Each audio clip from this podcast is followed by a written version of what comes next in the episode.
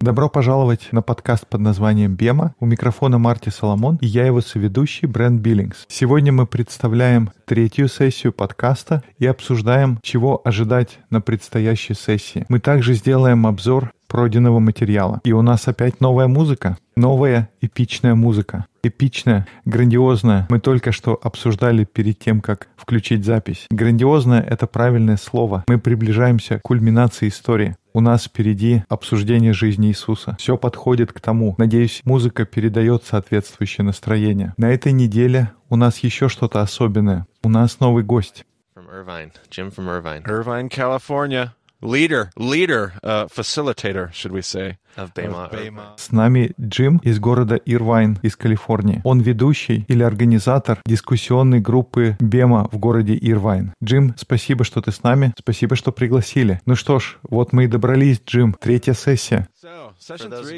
Могу сказать, что Джим очень комфортно себя чувствует в студии. Его не нужно было два раза звать, чтобы он пришел. we didn't have to drag him in at all. Very at home. Yep, yep. No convincing at all. Didn't have to coerce him and talk him into coming. Very ready to be here.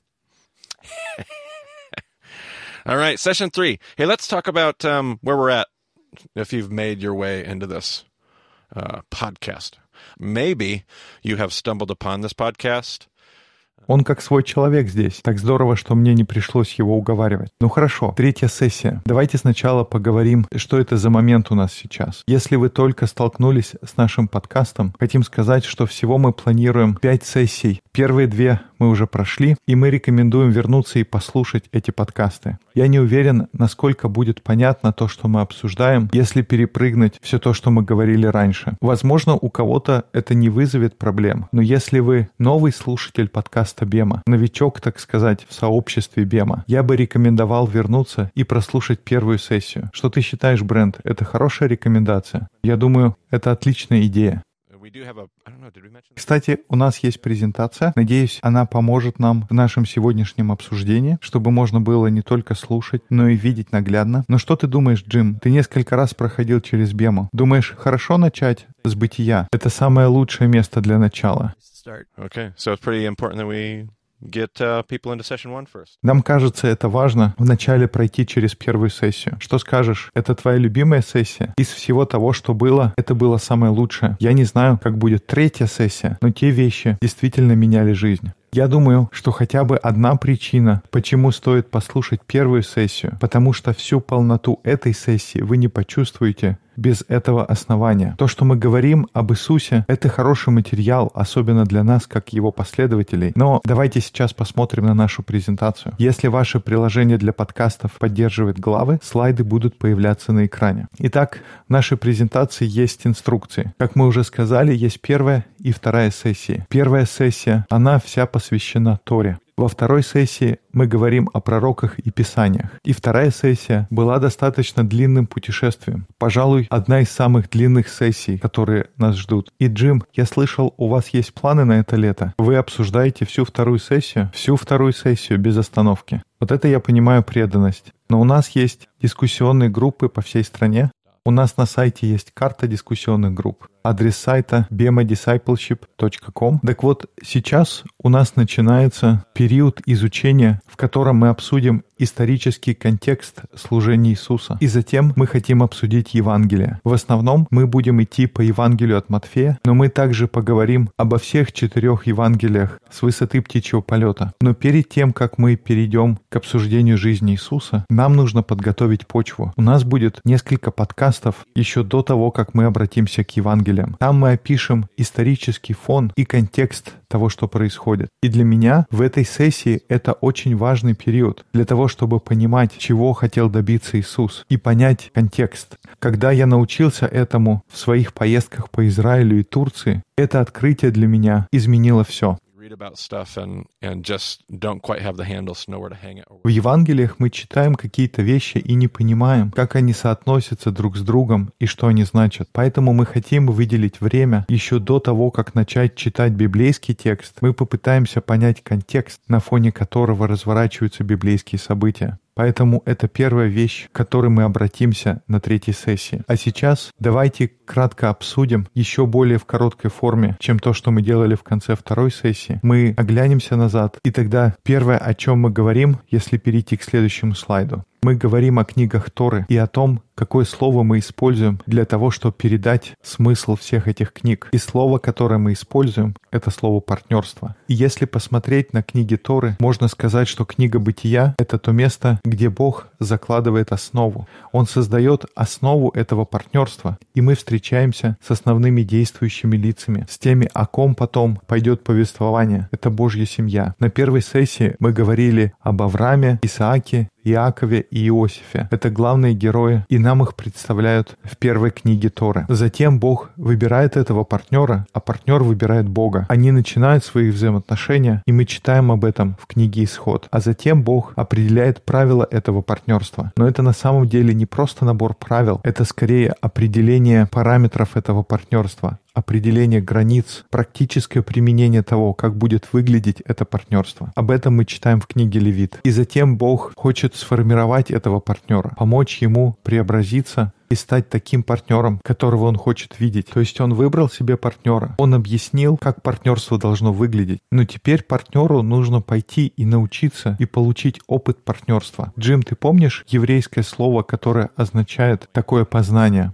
Это слово «еда». О, здорово, спасибо тебе. Еврейское слово, которое означает познание, понимание, которое приходит через опыт. Это слово «еда». Поэтому они должны отправиться в пустыню для того, чтобы познать Бога. Это то, что мы видим в книге чисел. А затем Бог просит партнера помнить все то, чему он научился. И это будет книга Второзакония. Итак, мы видим, что Тора — это призыв к партнерству. Мы переходим к следующему слайду. Следующий раздел, который мы обсуждали, его можно назвать историей. И как мы говорим в дискуссионных группах здесь на Полюс, что история, ее можно выразить в этой идее цикла искупления и Божьего терпения, как мы говорили, когда обсуждали книгу Судей. В итоге это то, что мы видим, когда смотрим на историю Божьего народа. Я чуть-чуть раскрыл это на слайде. Итак, Бог берет людей и помещает их на перекрестке всех земных дорог, прямо в эпицентре событий, потому что у них есть миссия. Мы читаем об этом в книге Иисуса Новина. И дальше в книге Судей мы читаем, как Божий народ изо всех сил старается идти по Божьему пути и доверять истории. И это не всегда провал. Мы тоже читаем об историях успеха. Поэтому здесь написана книга Судей и книга Руфь. То есть здесь не все сплошная неудача. Будут и хорошие моменты, но это всегда борьба. И это более-менее вся жизнь так устроена. Это часть того, чтобы понять, как поступать правильно. Итак, после книги Судей и книги Руфь мы читаем книги Царств. И там мы видим взгляд на Божий народ, который борется понять, кто они такие, в чем их идентичность и как должно проявляться послушание. А потом мы смотрели на книги летописей, которые написаны столетия спустя, и у них есть несколько другой взгляд на те события. Они оглядываются назад и видят то, что в это же самое время Божий народ борется с империей, и в итоге они становятся антиисторией. И теперь в разгар всей этой борьбы мы в каком-то смысле нажимаем на паузу, потому что и здесь мы переходим к следующему слайду. Нам потребуются инструменты. Этот раздел книг, как мы его называли бренд, книги мудрости. То есть для того, чтобы пройти через этот цикл, нам нужна помощь, нам нужны инструменты. И мы поняли для себя, что нам понадобится искусство и песни для того, чтобы поклоняться и выразить себя. И мы можем увидеть пример этого в псалмах. Кроме этого, нам понадобится крупицы мудрости. Про них мы говорили, что это мудрые высказывания, которые почти всегда правда. Кроме этого, нам потребуется цель и причина для того, чтобы вставать каждое утро и продолжать делать, что мы делаем. И цель, и предназначение — это то, что мы обсуждали в книге Экклесиаста. И потом еще нам потребуются отношения. Мы нуждаемся в близких отношениях с другими, близких в различных отношениях, не только супружеская близость. Нам просто нужны взаимоотношения. И все это будут наши инструменты, которые Бог дает нам для того, чтобы мы могли пройти через цикл. Этот цикл искупления, который из себя представляет жизнь. Но затем, если снова вернуться в наше повествование, мы начали уже обсуждать идею, что Божий народ борется, и они доходят до того, что они становятся антиисторией. Они теряют основную канву повествования. И тут мы переходим к пророкам на следующем слайде, которых мы вместе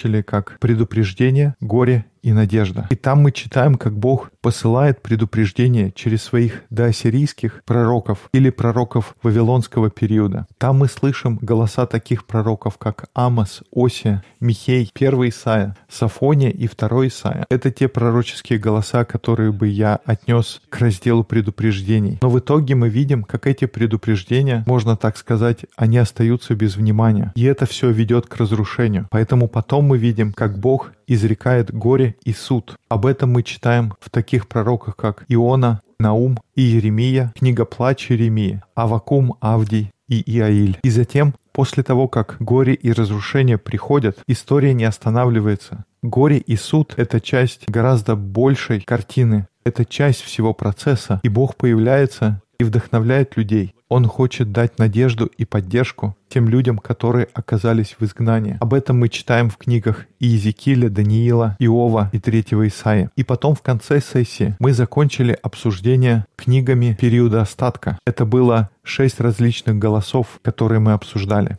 И мы говорили, что этот период, период остатка, характеризуется тремя словами – возвращение, тоска и познание. И возвращение — это первая часть, в котором люди возвращаются для того, чтобы восстановить и отстроить то, что было разрушено раньше. Мы читаем об этом в четвертом Исаия и в книгах Ездры Неемии. И да, они возвращаются, но мы читаем, как они тоскуют, потому что было раньше. Мы видим это в книгах Агея и Захарии. Например, у Агея мы читаем, что да, вы расстраиваетесь, то что этот новый храм, он не такой, какой вы помните, был храм Соломона. Они понимают, что этот новый храм — это жалкое подобие того, что было в одни славы Соломона. И Бог использует это для того, чтобы их учить. Про книгу Захарии мы говорили, что это апокалиптическая литература, которая помогает людям пройти через их тоску. И в итоге через все это у людей происходит познание. И так они возвращаются, и да, они тоскуют, но они приходят к познанию, что этот новый мир требует нового подхода. Мы видим это в таких книгах, как книга пророка Малахии или книга Исфирь.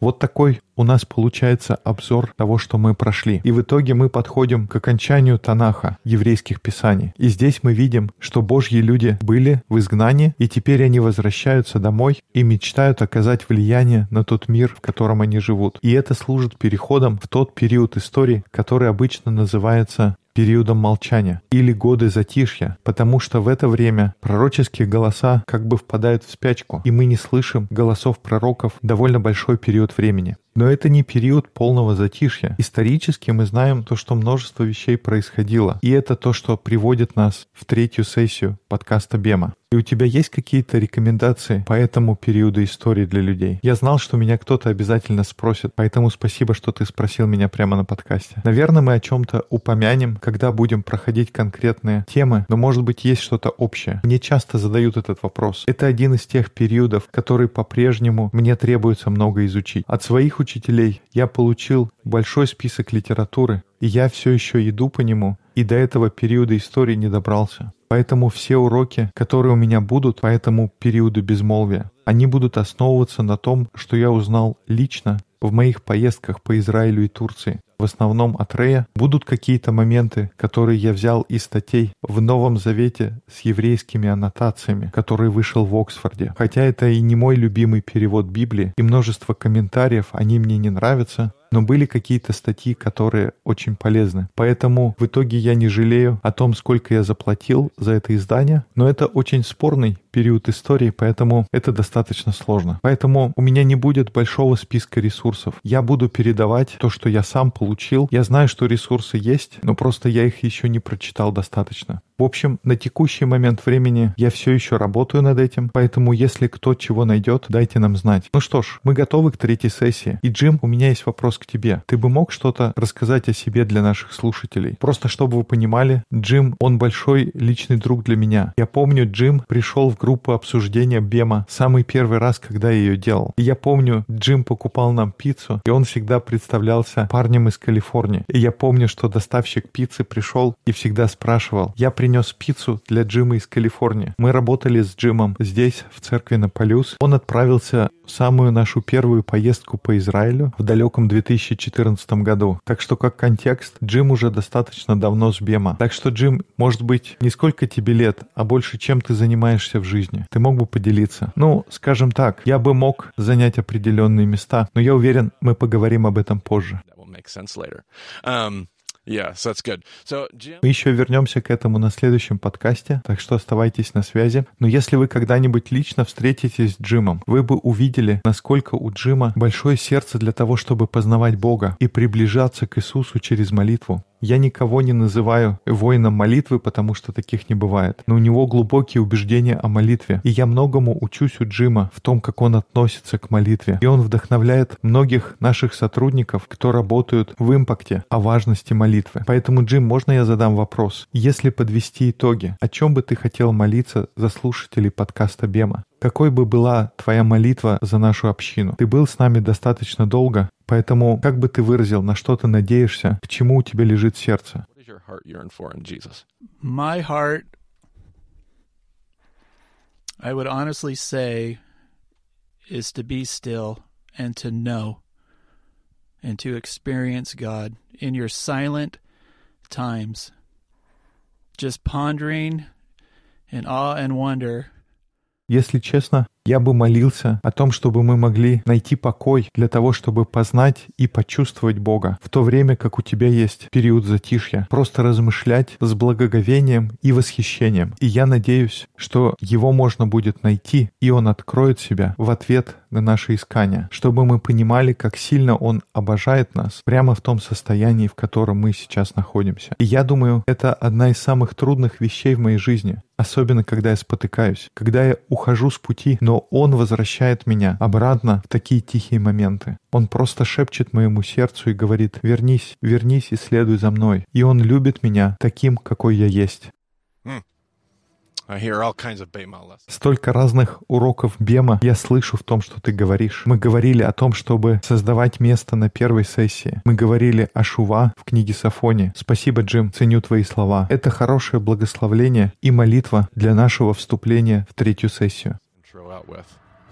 Sounds good. Хорошо, мы начнем более глубокий разговор в следующем эпизоде. А пока больше информации есть на сайте bemadiscipleship.com. С Марти можно связаться как Марти Соломон. Меня можно найти на Твиттер как EIBCB. Джим Ника, Бема Follower. О, последователь Бема. Это отличный позывной. С таким позывным можно сразу получить приглашение на подкаст. Ну ладно, это все для этого эпизода. До скорых встреч в эфире. Episode at that point, but if he hadn't yet been invited, it would have been an instant invite, I think. Yeah.